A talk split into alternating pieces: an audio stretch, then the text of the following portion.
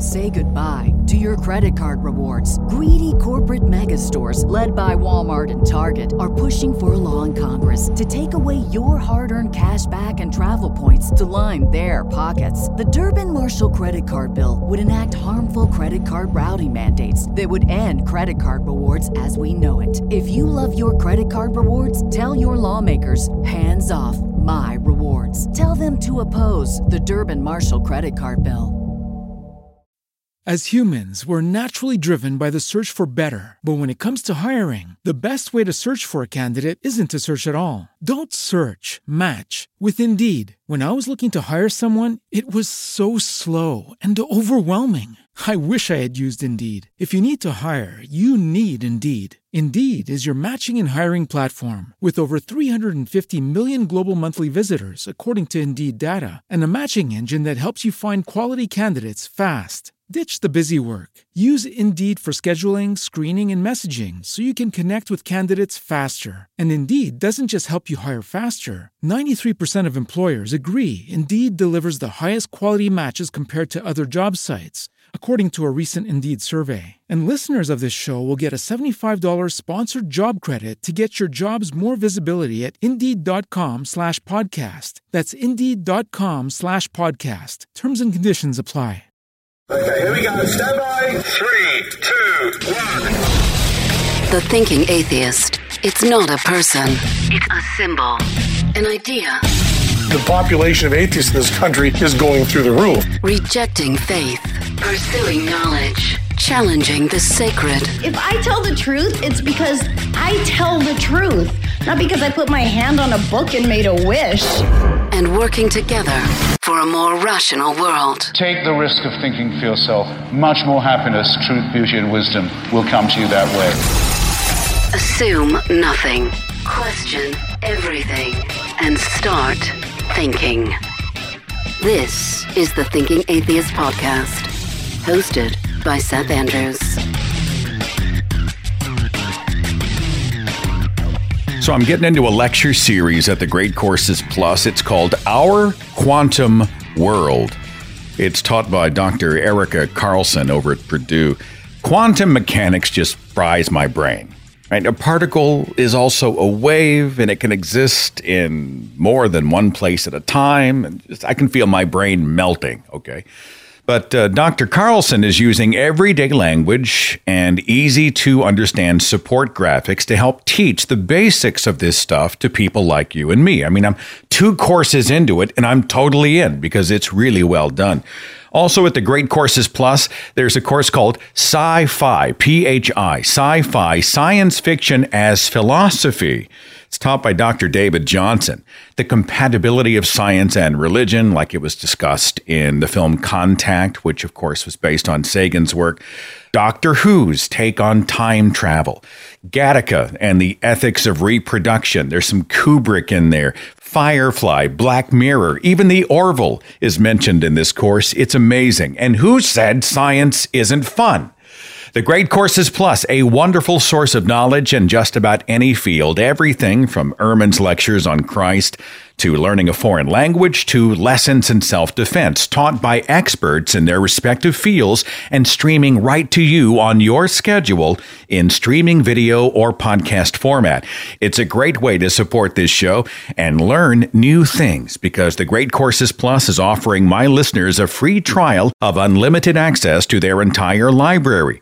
Access the offer now by signing up with my special URL. Start your free trial today. Sign up at thegreatcoursesplus.com/Seth. That's thegreatcoursesplus.com/Seth. Going to be in Little Rock, Arkansas on Sunday, the 19th of May.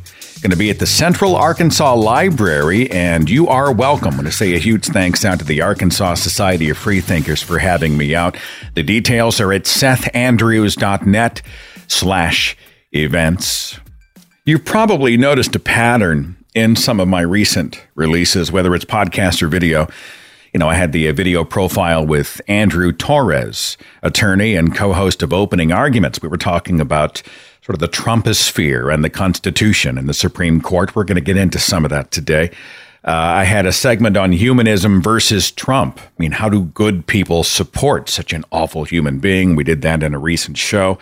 I've got a Sarah Levin piece coming up in the month of June. In my own life, I just find myself thinking about this more and more. It just seems so freaking critical. This tide of Christian privilege in the United States and religious privilege around the world. Now, again, as somebody who holds to the Constitution, you have the right to be a Christian. You have the right to believe in the Christian God and worship that Christian God in whatever way you see fit, as long as it does not trod on the rights of others or violate the Constitution. You know, they like to paint this as oppression. We're being oppressed. We're under attack, blah, blah, blah. You know, it's not oppression to say that this country, populated by an increasing number of non-Christians, shouldn't have taxpayer dollars funding Christian privilege. I'm just irritated by it. I mean, more than usual, which is saying something. And Christianity's long said, well, it's our God on the money. It's our God in the Pledge of Allegiance. It's our God in the halls of power. And they don't even want to listen when you want to give them a lesson on history and the Constitution, you know, and where these things came from and how they weren't part of the original founding of our country. I did a video, a short-form video, runs about 10 minutes, called Is America a Christian Nation? And it answers these basic claims of the Christian theocrats who say that their specific God is the founder of the feast. And essentially anybody who's not Christian, well, they get all the leftover scraps. Our God anointed the leaders. Our God told us we get to hang our posters and placards in public schools. The Ten Commandments front and center at the state capitol buildings and in the courthouses. You know, our taxpayer-funded property, supposed to represent everybody, actually represents us a little extra. Yeah, it bugs me. Our God owns the holidays. Our God gets more lip service at the city council invocations. Our God gets a pass on church-state separation issues because, you know, we're kind of enjoying the party. We got the head seat at the table. We sort of inherited it over the generations. And if it was, say, the God of the Quran and one nation under Allah, and if we were to take our oaths upon a book other than the Bible, a religious book like the Quran or the Vedas or whatever, we'd be losing our minds and screaming about how unfair everything is and it has to be fixed. But because they're the ones who are enjoying all of this extra stuff, they're enjoying the privilege, they are suspiciously unconcerned about the shattering of the wall that separates the church and the state. That wall put in place by the founders for a reason. I'm just tired of it. I think you're tired of it. So as I sit back in my exasperation, I can sit here and just bitch and moan about it, right? Or I can engage with our generals in the field and get active myself, you know, learning what the specific battles entail and how I can be a part of positive change and greater equality, less Christian privilege in my own country. Before I speak to my featured guest, Allison Gill, here in just a second, she's an attorney and she's sort of out there fighting the good fights from a legal standpoint. A perfect tie-in to this conversation has to do with the Pledge of Allegiance and a project that Hemant Mehta at Friendly Atheist is involved with. Hemant, how you doing, brother? I'm doing well. What is this project and how can we help? Sure. So the project is basically taking a deep dive into the history of the Pledge of Allegiance and all of its legal consequences and controversies, because the Pledge of Allegiance didn't just suddenly become controversial when the government stuck under God into it. And so this is a chance to go deep into why has it been controversial for more than 100 years? How did it get written? What's the background behind all these Supreme Court cases that deal with the pledge? And really going into why it's been as controversial as it has been. And when I've been doing the research for this, I mean, we're talking about Supreme Court justices who realized they made a huge mistake. We're talking about political backstabbing over this thing. We're talking about civil rights activists who have been protesting saying the pledge for more than 100 years for the same reasons they're protesting it now. And so for a while now, I've been researching this past, putting together as much history, the interesting history, as I could find. And I'm going to make a podcast that really goes and tells this story in depth in a way that I really don't get to do that on a daily basis covering current events. So this is a chance to really get into the history of it in hopefully a not boring way. You know, it's funny, Hemant, when I was a kid, you know, we stood for the pledge, hand over heart, and you say the pledge. And it was only after I left religion and that sort of dogmatic model that I started to wonder, is it healthy to pledge just blind allegiance? You know, I will pledge allegiance to a nation whose boundaries are subjectively drawn by people and might be capable of great and horrible things. Shouldn't there be more nuance? Shouldn't there be more reasoning? Shouldn't there be some more independent thoughts involved in this particular act? And it's funny, I had to get out of religion before I actually had that conversation with myself, you know? Yeah, and what's really funny about this is that what you're thinking is exactly what they were thinking, critics of the pledge were thinking 100 years ago. And some of them were very religious who decided we don't want to say the pledge because, one, our country does a lot of horrible things and we don't necessarily want to imply that we support it. But also, why are we saying this pledge? Doesn't it, like, if there's only a one person we ought to be pledging allegiance to, shouldn't it be our God? You know, and they don't want to say allegiance to the flag. But you're asking all the right questions. And here's the thing, for so many kids who say the pledge in school these days, I think you could easily walk away from school, graduate from school, and think, well, there was nothing problematic about it. I mean, we said it, we didn't really think about it, but it wasn't that big of a deal. And the thing is, if you really dig into the pledge and why it's written the way it is and why we really pressure kids to say it, it is very controversial. And the thing is, this is the one ritual that we do in schools every day that is so divisive for so many people. And the rest of the people don't even think it's a big deal. And yet this one pledge alone has been to the Supreme Court 3 separate times. It's been working its way to the Supreme Court many more times, just unsuccessfully. And so digging into why is that happening? Why are those, 30-some words such a problem for so long, and why do we keep doing it if it's so controversial?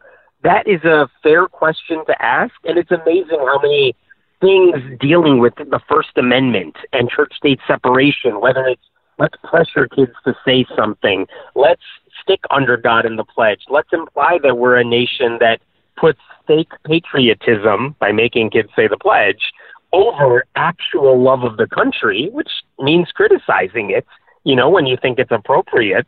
It just ties into so many things. I know you talk about on your show dealing with the Establishment Clause, and your guests do as well, and it's something I write about every day. And yet the pledge, which isn't even like reading the Bible in school, somehow is the intersection of all of these points of controversy, and to the point where it's still is controversial today, because if you say you don't want to say the pledge, you're somehow seen as unpatriotic. Yeah, it was Hitchens who was talking about, I think he was speaking in the religious model, but I think it fits here. He used the words compulsory love. And I think, well, that's essentially what we're asking our people to do, especially our young people. This is compulsory love. You pledge allegiance, just rote recitation of these words, do it every day. There's a ritual involved, and there's no real thoughtfulness to it. There was one newspaper that after the Supreme Court said, you know what, you don't have to say it. There's no mandatory rule to say this in schools. One newspaper actually came out and said, and I'm paraphrasing here, it is better to have 99% love that is voluntarily given than 100% that we're forcing people to give it. That's good. My friend, how can we help you? What's the project? And I just want to sort of send everybody your direction before I talk to my second guest on the show. What's up? So the project is a series of episodes about a podcast. I mean, it is a podcast that digs into this entire history. It's several episodes long. I'm still in the process of writing it, so I can't tell you exactly how many episodes. But I'm doing this as professionally as I can in a recording studio with the music, with all that stuff. And so if anyone is interested in this project, getting early access to it, being listed in the credits for it, I would genuinely appreciate your help in bringing this research out there to the public. So anyone who wants to help can go to Kickstarter.com, search for the Pledge of Allegiance, and you'll find the page with this project on it. More details are on there in terms of what the project covers, and it should be up for a few more weeks before the Kickstarter ends, hopefully successfully. Okay, I'll put the link in the description box. People can just go there and click on it. I would also add that this is not for atheists only. This is a project that I think I'm trying to write this and create this podcast so that anyone of any religious persuasion could hear it and really understand kind of all the sides that people have been making for and against the pledge over the years. So I think if you're interested in church-state separation, you're going to find this fascinating. And believe me, as someone who has read a lot of the histories now of the pledge, I know textbooks can get a little boring in the way they go through histories you don't necessarily care about. I am doing my best to tell this story in a way that will captivate you and keep your attention the entire time. As somebody who's done a lot of podcast prep, this actually sounds more like you're researching a book, so I get the meticulous nature of the research and the homework. I'll link it in the description box. Let us know when it goes public. We'll do our best to support you and get you over the finish line, okay? I appreciate that. Thank you to your listeners, and thank you, Seth. Much of what we're talking about today has to do with church-state overreach, Christian privilege, as we see one specific religion here in the United States that's just sort of bending the law to favor itself. And so I'm talking today to Allison Gill. She's an attorney and legal and policy director at American Atheists. She represents American Atheists in Washington, D.C.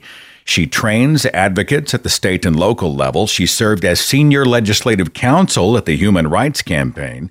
And she is out there on the front lines in the fight against Christian privilege here in the United States. Allison Gill, it's so great to have you on the show. Thanks so much, Seth. I'm excited to be here. I just saw you recently at the American Atheist National Convention. And it's hard whenever we're doing these sort of day-by-day analyses of the challenges before us, because there's so much to look at, and it seems to change so quickly. So if I may, what are you working on right now? What are some of the hottest things that are on your plate, Allison?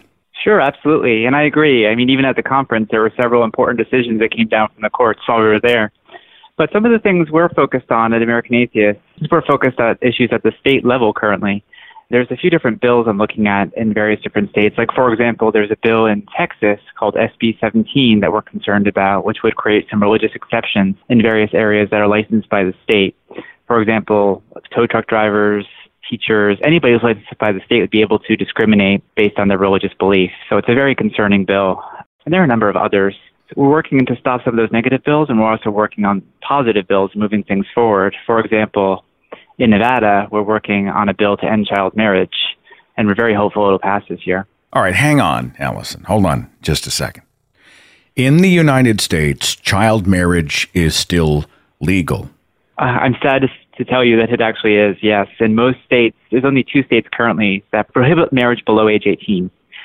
So several states have rules around, like, only 16 or 17-year-olds can get married, or they need parental permission. And some states have no minimum age. But there's only a couple states currently that prohibit it, below 18.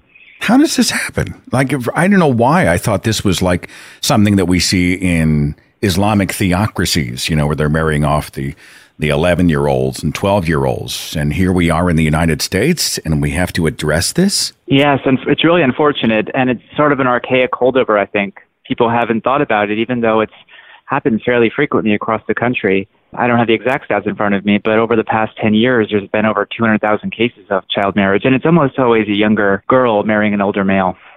I was talking to Sarah Levin at the Secular Coalition for America about these adoption prohibitions that are coming down from the Trump administration, allowing essentially Christian privilege, these Christian adoption agencies, or, I don't know, are they privately or publicly run or both? Or? Sure. So it's rather complex. There are both private and public and state-run adoption agencies. I think what we're most concerned about and what we're seeing bills to allow around the country are places where religious organizations, religious adoption and foster care placement organizations are allowed to discriminate based on their religion while still receiving state and federal funding. So basically, they can accept funding from the public while discriminating against a portion of the public based on their beliefs. And that can be LGBT people, it can be single people, it can be people of different religions, minority religions, it could be atheists, it can be all sorts of different groups based on their religious beliefs. And sometimes it's not limited to would-be adoptive parents or foster parents. Sometimes it actually applies to young people as well. So they'd be able to refuse services to young people in care based on their religious beliefs, which is especially insidious. Yeah, I think about all of the children who are desperate for loving homes, and all of a sudden there's this sort of religious litmus test that must be passed, which is totally unconstitutional. And it really is unfortunate because it, you know, all the statistics show that it decreases the number of young people able to find loving permanent homes. So it's unfortunate that states would allow this discrimination. So the way it's being framed for them by the religious organizations is that by allowing them to discriminate, they are able to keep the doors open and continue to do their practices. But really what they're doing is threatening to close if not allowed to discriminate with state and federal funding. So the onus is entirely on them. And in places that have accepted, for example, same-sex marriage, that they've threatened to withdraw and not offer services, they've always found workarounds, like in Washington, D.C., and Illinois. They found, they opened up other adoption agencies that they found workarounds. So the entire threat is overstated, clearly. Let's talk about the Supreme Court. They are going to have to decide whether or not this civil rights law that I believe was written and enacted in the 1960s will apply to gay and transgender workers. Would you like to speak to that, give some detail about it? Sure. So there are three cases that the Supreme Court is going to consider, and two of them relate to sexual orientation and one to gender identity. Basically, these cases, and many courts over the past several years, have made clear that Title VII, non-discrimination protections, which are discrimination protections in employment, apply to sexual orientation and gender identity based on sex. So when you discriminate against someone based on their sexual orientation or gender identity, you're really discriminating against them also based on their sex. And if it's helpful to understand, basically, if a person were to be fired, a gay man, for example, based on his relationship with another man, it's based on sex because if he were a woman, he would not be discriminated against, if that makes sense. So it's based on his sex because of who he is choosing to see. And it's a similar sort of idea for gender identity. Of course, gender identity for transgender people and protections for trans people are based on perceptions of sex and basically stereotypes about what is acceptable and what's not. So there's been numerous courts at both the district and circuit level over the past several years that have said clearly that these forms of discrimination are covered by federal law. That's a change. In the past, it's been a little bit less clear, but there's been numerous circuit court decisions, especially in the area of gender identity. So the question is, and what the Supreme Court will be looking at, is whether gender identity and sexual orientation are covered under Title VII of the 1964 Civil Rights Act. So we have two appointees, Trump appointees, to the Supreme Court. Which way do you think the wind is blown on this one? It really is too early to tell. We were hoping that the cases would not be picked up by the Supreme Court. I think a lot of it will depend on the arguments that are made, but it is too early to tell how this will work out. I guess that's kind of a loaded question. Allison Gill, please predict the future. Please prognosticate the legal outcome. But, I mean, I understand. It's not encouraging. I'll say that. Today it's not encouraging. Well, a lot of people are discouraged about the Supreme Court. They're worried about the next, 30 years. And so, I'll just ask you, friend to friend, activist to activist, how screwed are we? Yeah, that's a great question. And it's a complicated one to answer. The justices on the Supreme Court are supposed to look at cases based on a certain neutral set of principles. And it's more and more unclear, especially as these conservative activist judges get nominated to the court, whether that will be the case. So I think that if they are able to move forward with judging based on ideology without any sort of consequence, it could really reshape American law over a long period of time, especially in areas like church-state separation, employment law, protection of individual people as opposed to corporations. These are all really important issues that the Supreme Court can significantly impact. But I do think there are ways that the Congress and future presidents can mitigate some of these concerns, potentially by changing the number of folks on the court or using other sorts of techniques to limit the sort of ideological judges. I'm a layperson, so educate me. I'm in this position where it looks like the Supreme Court is at the same time interpreting the law and making the law. How does this work? The Supreme Court is supposed to interpret the law. Part of that means striking down unconstitutional laws. But interpretation has changed over time, and there's been development of the case law. For example, when it comes to the Constitution, the language itself is fairly limited, and there's been this body of interpretation over many, many, many years about what the language in the Constitution actually means. And so that's constantly evolving and being interpreted. And so, yes, the Supreme Court does interpret the law, but at the same time, it judges it against this evolving standard based on the jurisprudence across the country and what's happening in various different courts. So if you get activists on the Supreme Court, who are not just interpreting law, but they are activists, they have an agenda, perhaps even a religious agenda, that sort of skews the Supreme Court toward Christian privilege. Absolutely. And we've definitely seen that in the last couple terms where Christian beliefs are being privileged. For example, if you take a look at the Masterpiece Cake Shop case of this past year versus the Trump v. Hawaii case that came out just a few weeks later. The Masterpiece Cake Shop case was, of course, a case where a gay couple was discriminated against by a baker who refused to serve them in Colorado, and the baker claimed First Amendment right not to have to do so. But the court ultimately judged on an entirely different issue. They judged saying that basically there was animus against the baker based on their Christian beliefs because of a statement made after the fact by a commissioner in the Civil Rights Division. So that is a fairly weak assessment of what constitutes animus. The level of animus is fairly low to be entirely thrown out. And if you think about it, that leaves the couple that was discriminated against without a solution. The previous cases that have been based on religious animus, their much greater level of animus was required in order to basically throw out the ruling. And so this is definitely, they're privileging Christian beliefs in that way. And if you compare this to Trump v. Hawaii, which was the case about the Muslim ban, where Trump has made several statements about Muslims, which are, openly antagonistic and anti-religious and full of animus. And that was not seen by the court as being worthy of throwing out the Muslim ban. So it's amazing the level of how they can look at these things. Well, the Hobby Lobby case, right? A great example of how we are seeing Christian privilege here in the USA. Absolutely. So the Hobby Lobby case is one where the Religious Freedom Restoration Act, which was passed back in the early 90s, was interpreted to not only cover the religious beliefs of individual people, but also to protect or allow religious exemptions for closely held corporations. So saying corporations have religious interests that can be protected under the law.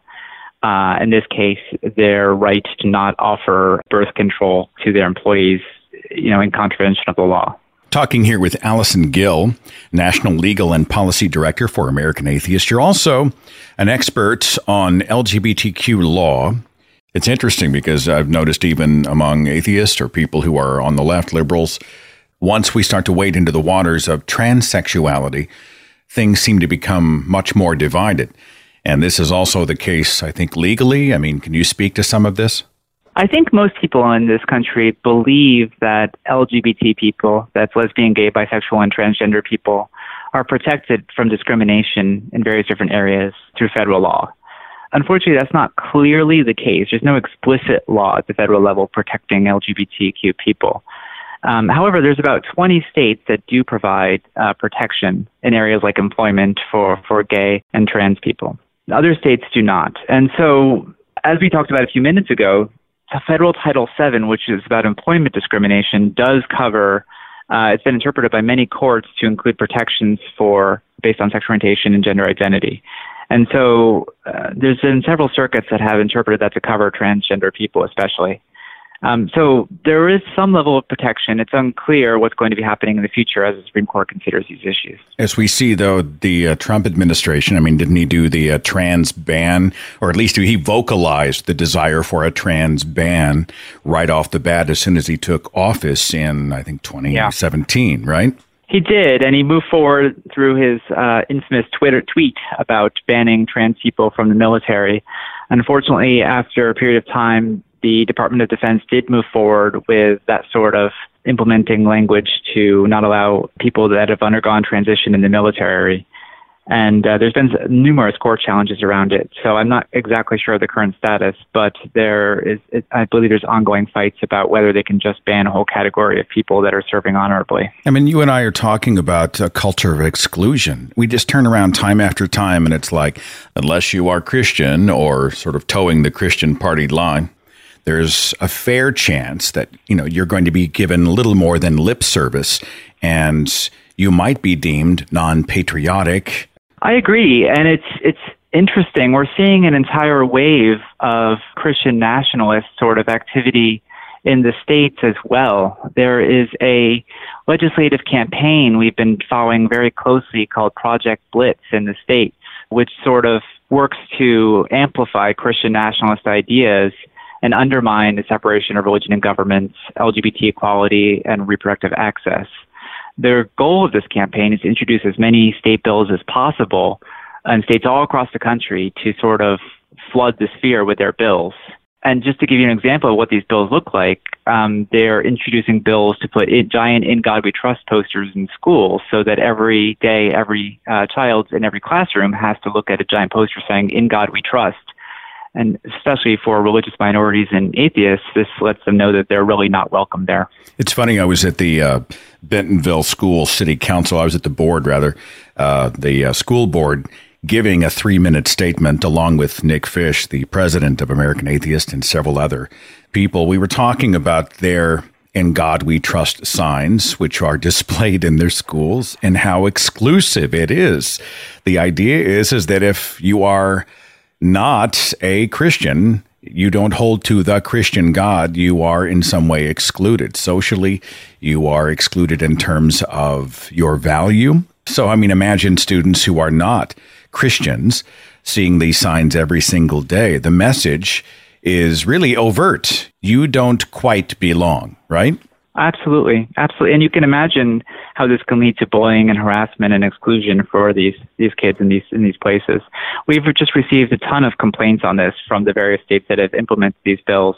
And, you know, the Christian nationalists are really pushing on these bills. Last year, I think we saw about 26 of these bills introduced in states around the country and about 6 passed.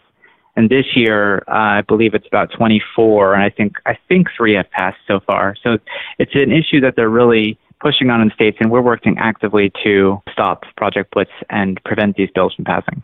Another resource to highlight on this is the Blitzwatch website, which we run, which is blitzwatch.org.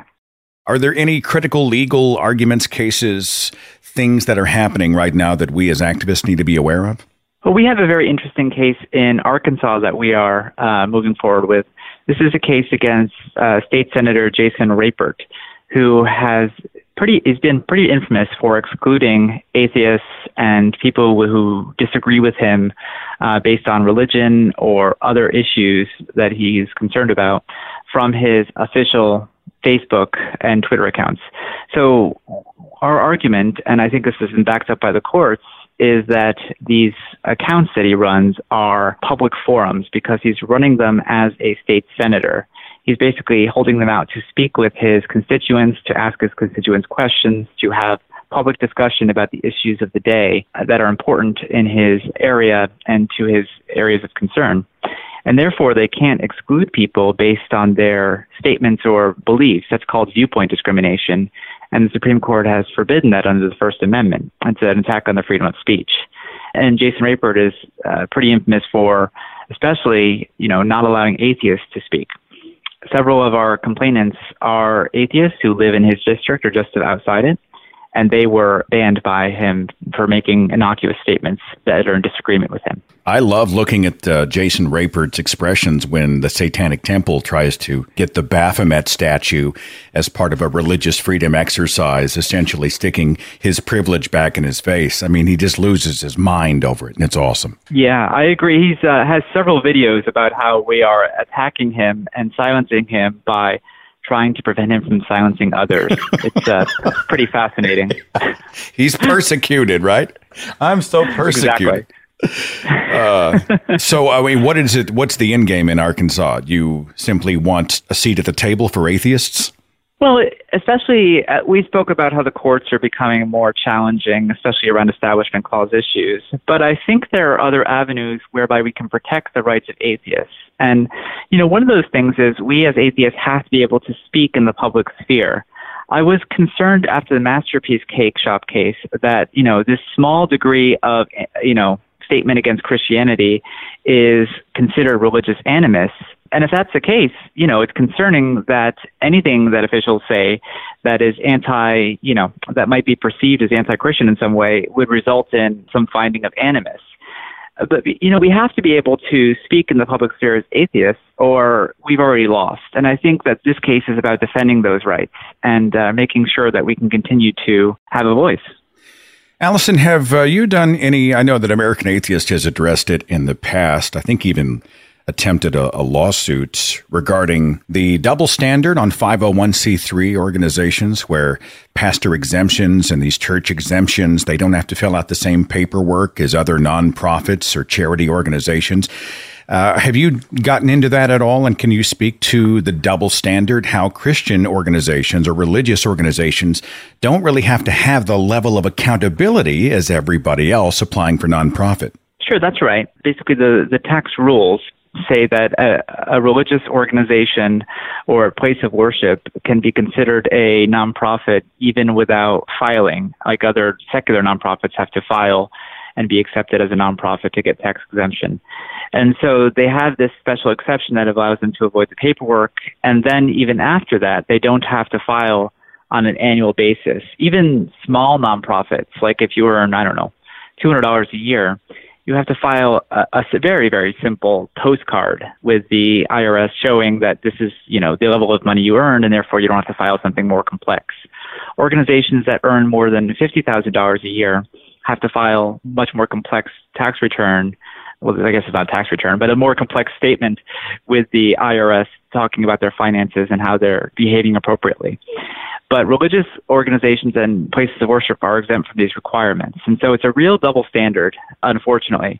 Now, we have, American Atheists has in the past attempted to challenge this issue. It's been complex because of some standing issues, which I won't go into because it's needlessly complicated.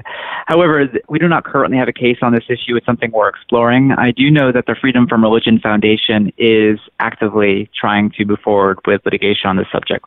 You and I could just start a church. I mean, you and me, we just, you know, the church of Allison Gill, all right, you can be the Pope.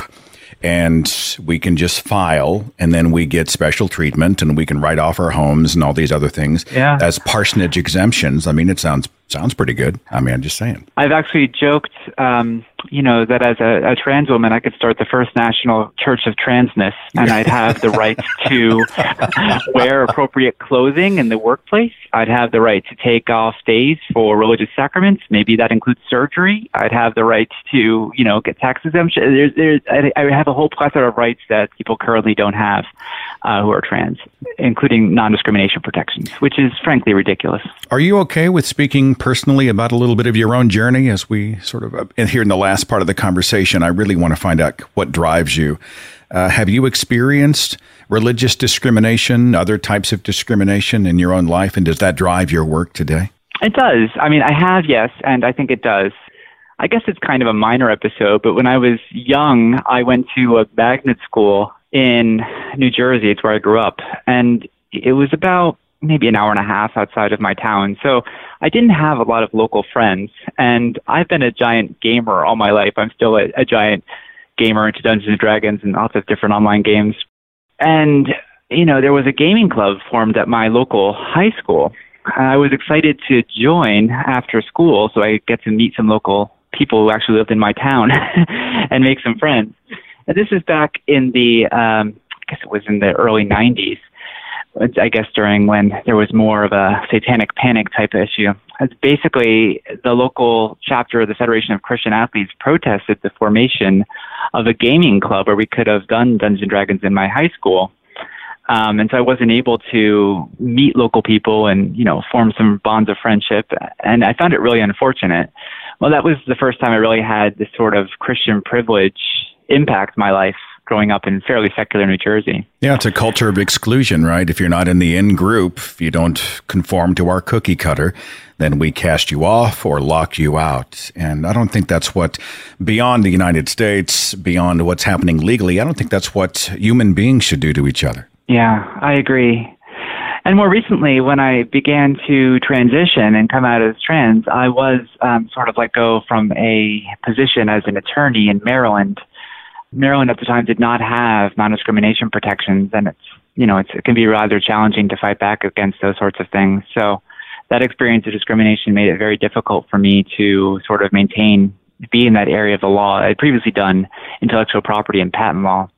And it really shifted my career to be more about civil rights, which is great because I get to work on these issues with you. Yeah, it was a shitty thing for them to do, but I'm glad it sort of opened these other doors because I'm really glad you're on our team.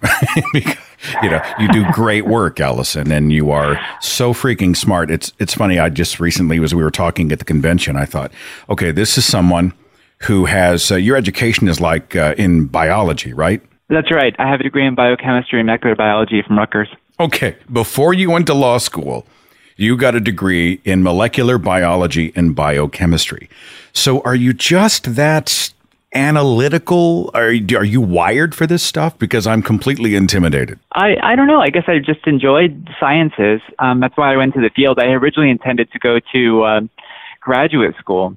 But I found, after being in the lab for 4 years, I just wasn't quite that introverted, and I couldn't spend all my time around yeast. So I went to law school instead. But if you're this meticulous a thinker, I'm not sure I want to play D&D with you. I think you'd probably just hose me. So do you still game? Even we all have our bubble gum for the brain, right? Do you still, from time to time, get to go? I do. I game probably too much. I run 2 Dungeons and Dragons games, and I'm playing in 2 others. And I also am a big online gamer, mostly Final Fantasy XIV. Okay. All right. All right. Hang on. Making notes. Now, is this all the stuff that if any newbie like myself jumps in, I'm hosed and I'll have a terrible time? Is there any hope for someone like me? Or would you recommend something that's more of an introduction to gaming? I think it's fairly easy to pick up Dungeons and Dragons if you have a good dungeon master who can sort of guide you through it.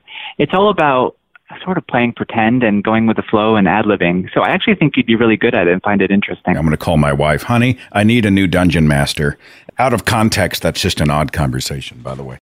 Allison Gill, is there anything that we can do to help you in your efforts or help the effort in general? Trying to remove Christian privilege, trying to create a more humanistic United States.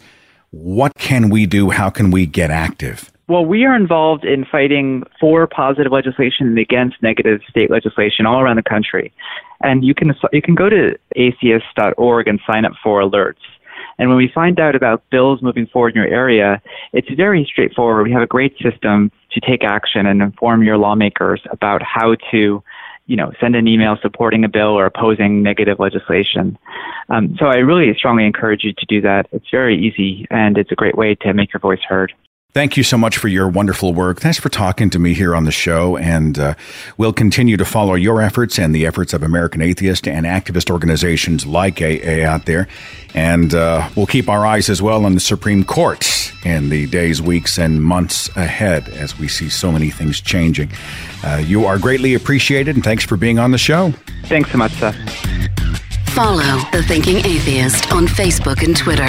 For a complete archive of podcasts and videos, products like mugs and t-shirts featuring the Thinking Atheist logo, links to atheist pages and resources, and details on upcoming free thought events and conventions, log on to our website, thethinkingatheist.com. Say goodbye to your credit card rewards. Greedy corporate mega stores, led by Walmart and Target, are pushing for a law in Congress to take away your hard-earned cash back and travel points to line their pockets. The Durbin-Marshall credit card bill would enact harmful credit card routing mandates that would end credit card rewards as we know it. If you love your credit card rewards, tell your lawmakers, hands off my rewards. Tell them to oppose the Durbin-Marshall credit card bill.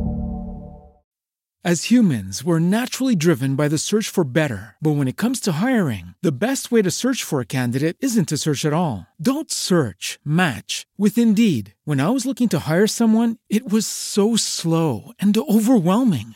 I wish I had used Indeed. If you need to hire, you need Indeed. Indeed is your matching and hiring platform, with over 350 million global monthly visitors according to Indeed data, and a matching engine that helps you find quality candidates fast. Ditch the busy work. Use Indeed for scheduling, screening, and messaging so you can connect with candidates faster. And Indeed doesn't just help you hire faster. 93% of employers agree Indeed delivers the highest quality matches compared to other job sites, according to a recent Indeed survey. And listeners of this show will get a $75 sponsored job credit to get your jobs more visibility at Indeed.com/podcast. That's Indeed.com/podcast. Terms and conditions apply.